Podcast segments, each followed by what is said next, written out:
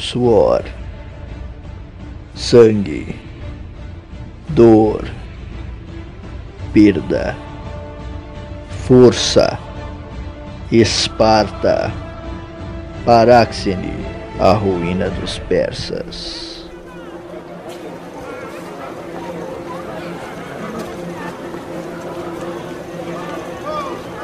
Minha mente fervilhava como a lava nas entranhas do próprio Etna, e dentro de minha cabeça, Hefesto batia seu malho faiscante sem pausa, engendrando planos e criando situações. A consciência de que eu seria o responsável pelas vidas daqueles homens, não se esquecendo de que se eles morressem, Esparta pagaria um preço caro, me preocupava tanto que em meu rosto morava mostravam inúmeras rugas de preocupação. O próprio Ziliares, olhando-me sentado à beira de um cercado de cabras, me disse que não sabia quem tinha mais linhas na pele, meu rosto ou o saco escrotal de Cronos, o titã do tempo.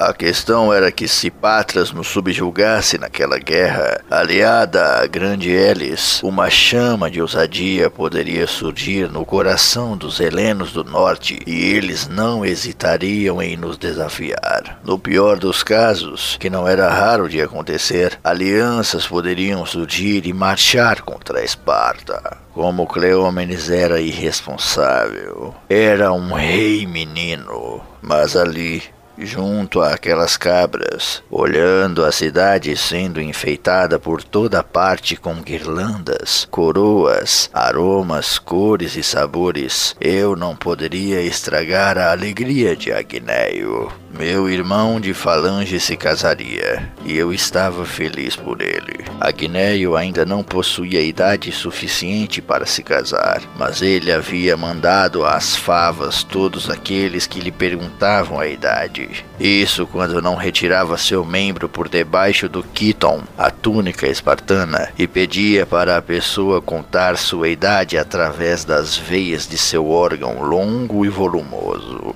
Meu irmão passou a manhã sendo lavado e massageado com óleo, pois o dia seria marcado por jogos e rituais próprios de Esparta, que requereriam perfeição de movimentos e vigor. Zesse não era espartana, mas um cidadão nascido e criado em Esparta poderia se casar com uma mulher de outra cidade, se seus pais assim permitissem. Os pais de Agneio eram velhos e sábios, e se preocupavam muito mais com a felicidade do filho do que com as leis de Licurgo. Desta maneira, Zécia havia sido banhada e preparada pelas mulheres dos generais da cidade. Ela se mostrou de uma beleza crua como as próprias espartanas. Vestia um tecido delicado de linho que, ajudado pelo frio, marcava a intumescência de seus mamilos salientes. Uma bela gargantilha dourada se abraçava a seu pescoço. As sandálias, feitas pela própria própria futura sogra, mãe de Agneio, possuíam tiras de couro pintadas de branco, alvas como o vestido da noiva. A maior particularidade era seu cabelo, pois lhe cortaram a cabeleira dando início aos rituais do casamento. Em Esparta havia um longo ritual para unir as duas vidas, já que elas compartilhariam todas as coisas abaixo do céu e sobre a terra, até o inevitável dia em que a morte os alcançaria. idea. Os ritos começavam pela manhã, enquanto as mulheres aprontavam Zesse em um banho aromático que entorpecia os sentidos. Nesse mesmo banho, as esposas dos generais cortavam os cabelos da futura esposa, deixando-os na altura das orelhas. Em seguida, vestiam-na da maneira mais simples possível, no entanto, preservando uma beleza quase única, como era de praxe das mulheres da cidade. Então levaram levaram-na para um aposento de paredes de pedra, tal qual um templo, e ali a vestiram de soldado, com grevas, peitoral e elmo. Na porta do aposento foram postados dois homens que deveriam defender a honra da mulher, seguindo o costume. Esses homens geralmente eram parentes, mas como Zesse era da Argólida, o próprio Agneio escolheu os guardiões. Agneio deveria lutar com os homens da porta para liberar sua esposa. A luta era simbólica, não poderia conter armas e era travada em meio a risos e provocações, pois era assistida por muitos convidados e cidadãos da polis. O noivo só conquistaria o direito de raptar a mulher da sala se derrubasse ambos os guardas, deitando-os com as costas no chão. Desse modo, sabendo que se escolhesse Imos, o campeão ficaria solteiro para o resto da vida, Agneio escolheu Plístia e eu para a luta. Eu poderia dizer o quanto Ziliares reclamou por ter sido deixado de fora do jogo da porta, mas seria uma repetição de queixas intermináveis. Ao final da cerimônia da porta, Após Agneio nos derrubar, homens e mulheres foram divididos em dois grupos de acordo com seus sexos. Dava-se início então à cerimônia dos bolos. As mulheres deveriam se sentar em um bosque, ao lado de água corrente, onde os escravos e lotas já haviam forrado o solo com tapetes de pele, e ali assistirem a noiva receber um bolo em formato de seio que era preparado pelas mulheres dos esparciatas. Os risos delas, ao verem o bolo em formato de seio, podiam ser ouvidos do outro lado do bosque, onde acontecia a nossa parte da cerimônia, a festa dos homens. Os espartanos se sentaram em um chão duro de terra batida, para simbolizar a dureza da vida em campanha, desprovida de luxos ou maciez, e esperaram também o bolo respectivo de Agneio. Erguíamos taças de vinho e celebrávamos ao deus Príapo, responsável pela fertilidade. O bolo da festa masculina também tinha um formato específico, representando um falo, e os homens mais jovens, ainda em treinamento na Catálima, haviam preparado uma surpresa para Agneio, que nos arrancou gargalhadas mais altas do que os risos das mulheres. O bolo possuía dois palmos e meio de comprimento, exatamente do tamanho do membro de Agneio. Os jovens jogaram farinha no corpo do falo, enquanto haviam derramado mel na cabeça da obra, o que a deixava ainda mais cômica. Após os comes e bebes das festas mencionadas, tinha início um festival de lutas e jogos de música. Foi neste momento que Imos se destacou, vencendo todas as provas e se reconciliando com os homens que haviam brigado com ele no meio da rua, acusados de serem pisoteadores de sombras em um dia sem sol. Ainda nesse momento do dia, as mulheres competiam em um jogo musical tão belo que hipnotizava a plateia. Elas cantavam revezando-se, tocando flautas e tambores, e a grande diversão era que uma sempre deixava um verso sem desfecho, de maneira que a mulher seguinte deveria completar a frase da anterior e também deixar a sua incompleta. Perdia quem se confundisse com as palavras ou a melodia, e tudo isso era regado a muitos risos e diversão. Ao cair da tarde vinha o giro do escudo, que determinaria qual seria a última festa do dia. Um escudo espartano o diplom tinha as faces interna e externa pintadas. Em um dos lados deveria ser desenhado o rosto de Dionísio, deus do vinho, e na superfície oposta seria pintada a face de Ártemis, deusa da caça. O noivo girava o escudo, atirando-o nos ares, e então uma urgência caía sobre todos para saber qual seria o próximo ritual. Se Dionísio olhasse para o céu, teria início uma festa regada a vinho e sexo. Os jovens no Agogê batizavam essa parte do casamento de festa do leite. Se fosse Ártemis a ganhadora, um torneio de caça simbólica era arranjado, onde os homens solteiros deveriam correr atrás das jovens também solteiras, e caso fossem felizes na corrida, eram recompensados com um beijo, se assim a mulher permitisse.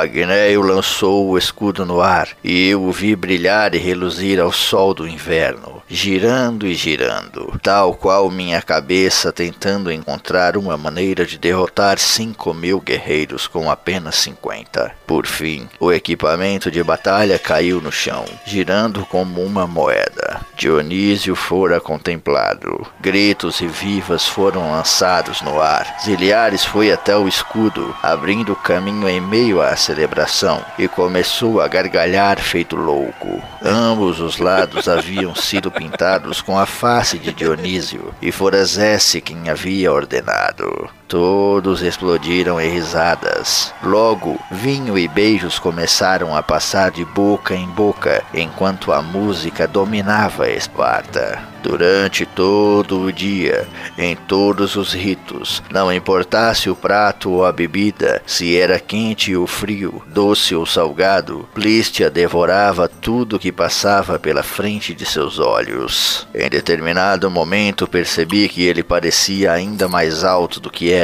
e me perguntei se ele crescia à medida que ia comendo. Nem os ossos ele dispensava, pois após comer uma costela de porco com sangue temperado, chupou o tutano e partiu os ossos nos dentes esmaltados, engolindo tudo com porções homéricas de vinho e cerveja. Os helenos não sentiam amores pela bebida de cevada, ao contrário do vinho, e em todos os festivais barris e ânforas de cerveja eram jogados fora, pois poucos homens e mulheres a consumiam. Mas para Plístia isso era algo positivo, pois quanto mais comida ou bebida lhe sobrasse, melhor era para seu espírito e seu corpo. Ele me olhou naquele dia e sorriu com a boca repleta de carnes, doces, bolos e cereais. Ele não possuía uma barba longa como a minha, mas seus cabelos lhe caíam sobre o peito, absorvendo toda a cerveja e o vinho que escapava de sua bocarra. Eu sorri de volta e pedi para que um escravo levasse mais cerveja para meu irmão. No final da noite, o noivo deveria levar sua mulher nos braços até a cama e escolheria um dos homens que haviam participado do jogo da porta para guardar em sua noite de núpcias. Eu fui o escolhido. Me lembro que abracei uma ânfora de vinho imensa, tão alta que batia em minha cintura, e a carreguei para a porta. Ali eu me sentei, ouvindo mais uma vez S e Agneio fornicando. Bebi como um touro após um dia de arado, e quando comecei a ficar bêbado, lancei mão do copo de bronze, tomei a ânfora nos braços e passei a beber direto de sua boca. Esparta estava mergulhada em um silêncio quase absoluto, cortado apenas por um ronco, gemidos do quarto ou das casas vizinhas e por meus arrotos titânicos. Até hoje eu não sei o porquê daquela bebedeira. Talvez fosse pela preocupação da guerra ou por dores guardadas em meu coração que me lembravam, por mais que eu tentasse esconder, que eu era um estranho de Creta. Cheguei a pensar que bebi daquela maneira por um pouco de inveja, pois à época eu desejaria mais do que tudo me casar com Lanfásmenos. Mas agora a lembrança de seu rosto me parecia tão distante, como um sonho de verão que se vai quando o inverno nos congela os pensamentos. Assim que eu sequei o vinho, melando os dedos no fundo do pote e os lambendo em seguida, Agneio abriu a porta do quarto. Estava ofegante e seu suor descia em finos filetes através de seu corpo delineado.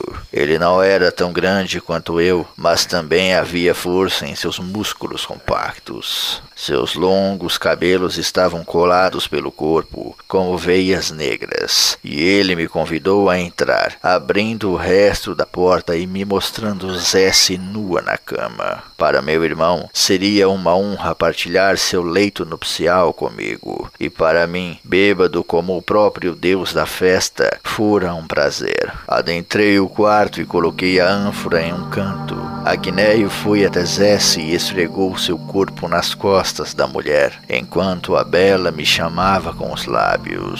Aproximei-me com olhos estreitos de vinho e fui beijado com vigor. Zé se pegou minha mão e a levou até a umidade que brotava do meio de suas pernas. Naquele local tão lascivo, meus dedos ficaram se movendo, entrando em Zé e lhe acariciando a pele rósea. Agneio girou a mulher na cama, convidando-me a possuí-la como faziam os animais de quatro patas. E quando eu a penetrei, Zé tomou a carne quente de seu marido nos lábios e sobre a língua. Os gemidos abafados da mulher, atrapalhados pelo trabalho de sua boca, me excitaram ainda mais e a possuí com vigor.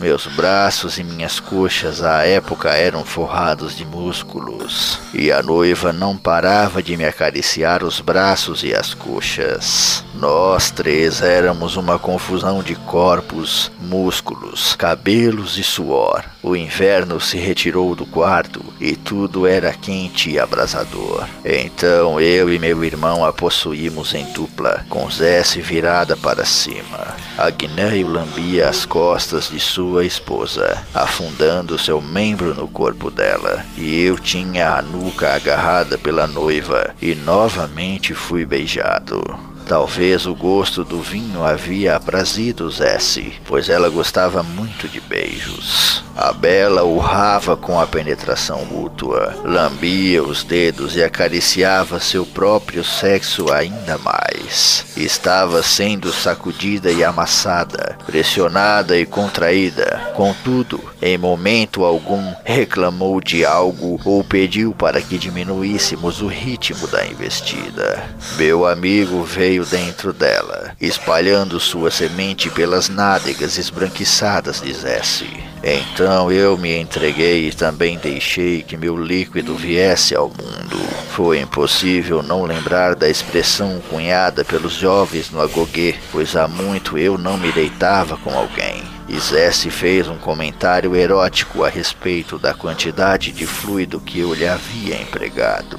Enquanto as respirações se acalmavam, fui até a casa vizinha perguntar se eles possuíam algum vinho da festa. Saí de lá com mais duas ânforas, carregado como um auroque. Voltei para o quarto e servi meus anfitriões. Conversamos um pouco na cama. A madrugada adentrou e os músculos voltaram a trabalhar sem descanso. Pela manhã, Agneio me deu um beijo. Agradeceu-me pela honra, pois para ele eu era um verdadeiro príncipe de Esparta. Ele disse que naquele dia também se casava com meu escudo e prometeu me acompanhar até o fim do mundo. Eu posso lhe dizer, ainda hoje, depois de quase 60 anos daquela data, que ele cumpriu sua promessa.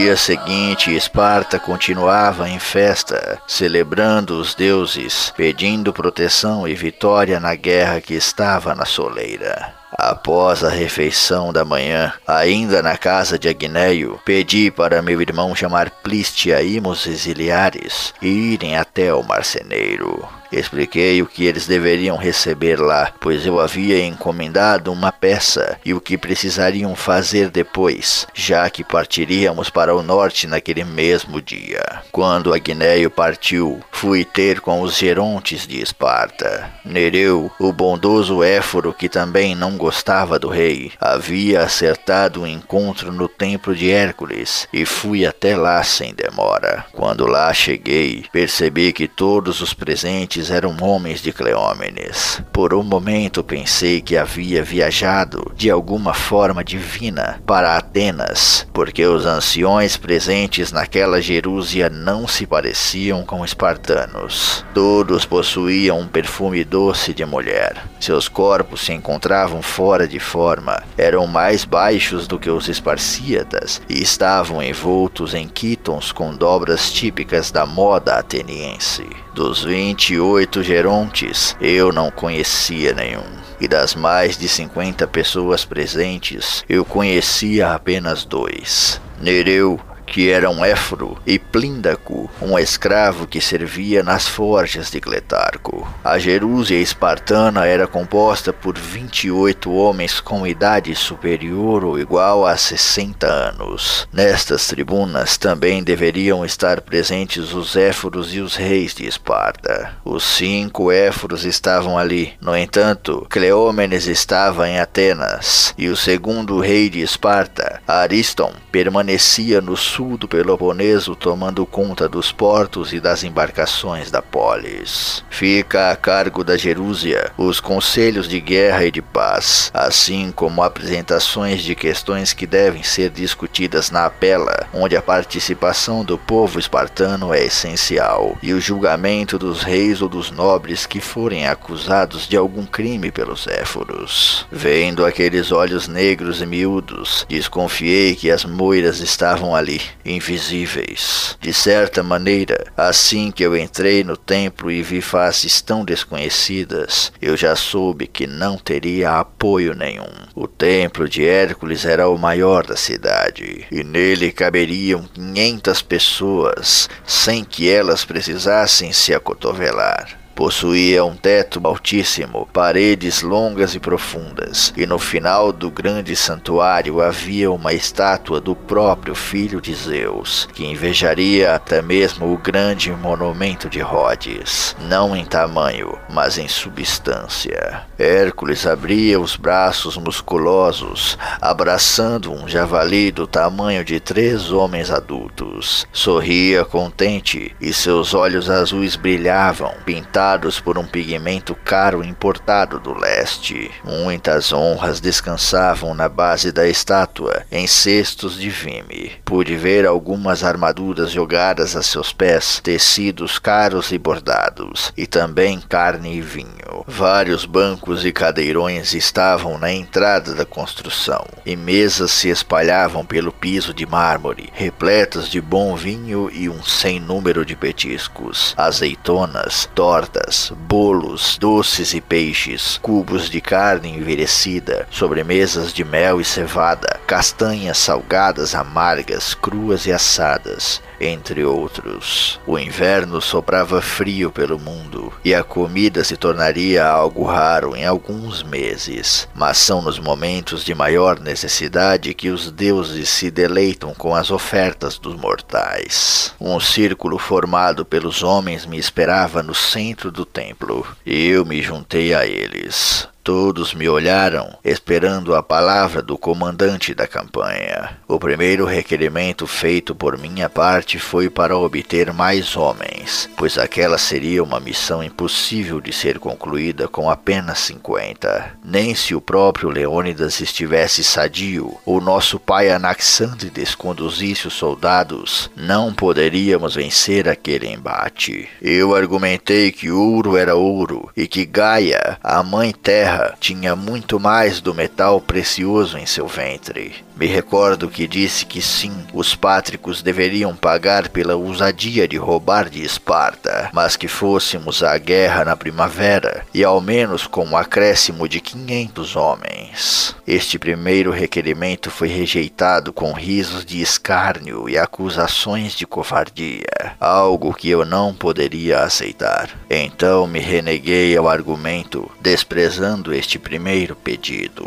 Um dos éforos, que era quase quase tão velho quanto Nereu, fez um gesto para os ilotas que estavam sentados em um canto, e todos eles começaram a servir a bebida e a comida aos homens do círculo. Recusei a bebida, pois minha cabeça ainda ecoava por conta da ânfora que eu havia consumido, mas aceitei o petisco. Não que eu estivesse com fome ou à vontade para comer junto àqueles homens corruptos que me enviavam para a morte, mas sim para um honrar a presença da bela estátua de Hércules, que certamente estava carregada de sua força imortal e de onde ele nos olhava com atenção. Minha segunda requisição clamou por experiência. Fui sincero e disse que eu não possuía as habilidades de um grande general, nem as de um polemarco, um comandante de tropas. Disse que aqueles cinquenta homens poderiam contar com minha liderança. No entanto, eu agradeceria se o Estado pudesse me enviar um polemarco ou um general, não para lutar, mas para me iluminar sobre as táticas de terreno e de batalha. A negativa deste pedido veio com a mesma naturalidade da primeira, entre risos e chacota, que saíam de bocas molhadas de vinho e abarrotadas de comida. Um dos homens, o qual eu não fiz questão de memorizar o nome, pois era homem de Cleómenes, deu um passo à frente e me disse que se eu não me achava capaz de liderar, pela falta de experiência ou coragem, Esparta poderia me conceder o exílio imediato para que eu pudesse descansar por toda a minha vida sem as necessidades de guerra de um verdadeiro esparciata. Pela segunda vez, minha honra fora cortada com uma lâmina de palavras, e eu a costurei com a exoneração deste segundo pedido. Minha última petição foi a respeito dos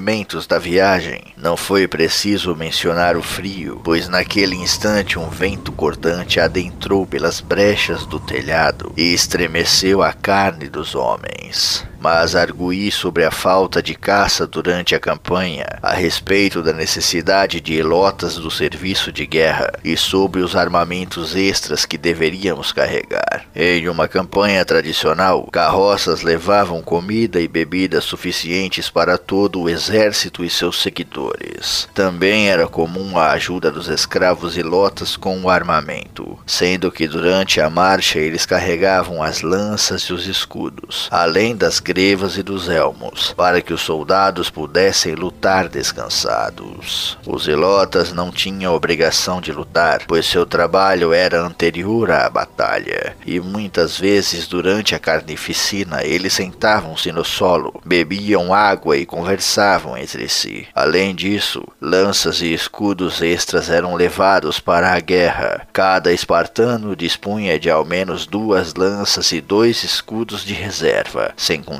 aquele par de armas que já lhe pertenciam por direito. Desta vez, quem negou o pedido fora um nobre da família de Ariston, rei de Esparta que cuidava dos portos da polis. O rico espartano me negou os armamentos extras, justificando sua negativa com o argumento de que se eu, certo de que a campanha seria um desastre, levasse armas e equipamentos sobressalentes para a batalha, os desperdiçaria. Seria melhor, portanto, deixar os equipamentos adjacentes na cidade para que os outros homens, se necessário fosse, marchassem com eles em nome de Esparta. Com a mesma retórica me negou os ilotas e os suprimentos, pois eu os atiraria na lama com minha derrota. Escravos e alimentos eram preciosos no inverno e não poderiam ser perdidos em uma batalha. Meus dentes se apertaram tanto que senti uma dor aguda no ouvido.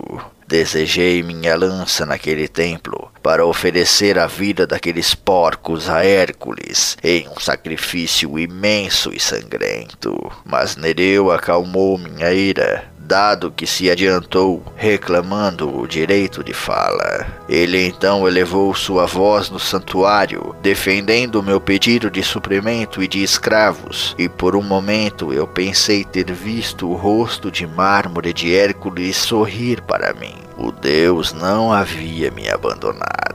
Nereu replicou os argumentos do parente de Ariston, alegando que eu não perderia os suprimentos na batalha, pois o exército precisaria deles para chegar até lá, assim como também haveria a necessidade dos ilotas para carregarem o armamento até a guerra, e depois, por ordem antecipada, retornarem para a cidade. Fosse como fosse, sem os suprimentos e sem os ilotas, os homens não chegariam à batalha. Esparta seria conhecida como uma cidade de covardes, e a culpa daquela situação cairia sobre os ombros dos homens que compunham aquele círculo. Muitos dos presentes arregalaram seus olhos e outros engasgaram com as guloseimas. A palavra de Nereu tinha um peso muito mais esmagador do que qualquer um ali, e os homens se calaram. Mesmo que os outros éforos se pronunciassem, a vergonha de negar uma guerra seria demais para a cidade e eles sofreriam as consequências do exílio ou da execução por covardia. Assim sendo, do lado de fora, ao lado das muralhas de Esparta que estavam cada vez mais altas, me encontrei com meus homens. As carroças estavam prontas, abarrotadas de comida, bebida e peles para o frio, mas eu sabia que os recursos se esgotariam quando chegássemos ao norte. Os homens de Cleómenes não disponibilizariam mais alimento do que o necessário para a marcha até Patras. Cinquenta ilotas aguardavam sentados no solo, com os equipamentos de batalha escorados em seus joelhos e coxas, e a falange de cinquenta homens homens, todos desprovidos de couraça, vestidos com trajes de lã e peles, me saudou com um brado. Não teríamos equipamentos de guerra sobressalente, mas ao menos poderíamos encher a barriga antes de morrer. Meus quatro irmãos também estavam esperando seu comandante, ao lado de uma grande caixa de madeira, a qual eu havia encomendado ao marceneiro. A caixa era estreita e comprida, e se parecia muito com as grandes urnas funerárias utilizadas nas ilhas de Naxos, onde eles enterravam os seus mortos. O fez um trabalho muito bom, e ela estava muito bem lixada e esmaltada. Sua tampa era removível, pois assim eu havia pedido, e pequenos furos se abriam nas laterais, como se remos fossem brotar dali e levar aquele caixão flutuando pelos ares. Agneio acenou para mim. Encostou o punho no peito e em seguida pousou a mão na caixa, revelando que minha estratégia estava em andamento. Acenei de volta e caminhei ao longo dos presentes. Fazendo uma prece, ao lado de meus irmãos, havia um sacerdote calvo e velho, com a pele avermelhada que descascava no vento frio. O nome daquele homem dos deuses era Lídio, e eu não precisei conversar com ele para saber que era um desafeto de de Cleómenes. Para o desespero daqueles que desejavam a nossa morte, um grupo de periecos, os comerciantes da polis, saiu pela abertura da cidade carregando suas próprias carroças, bois, cavalos, cabras, ferramentas, peles, tábuas e pregos. Eles não chegavam a quinze, mas eu os recebi com um abraço apertado e um sorriso agradecido.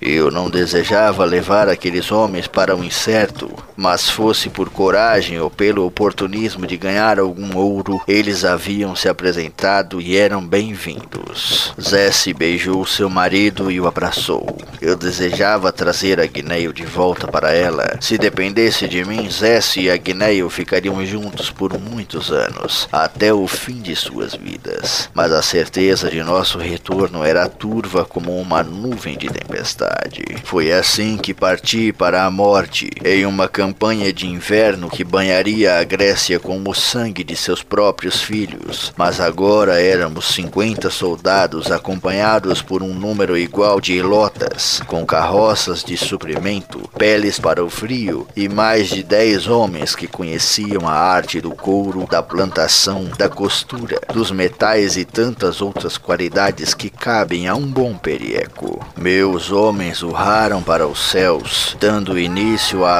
longa marcha rumo ao norte, e com toda a honestidade de meu coração, eu estava disposto a trazê-los de volta com a vitória, ou lhes dar a morte mais honrosa que o inverno poderia recordar.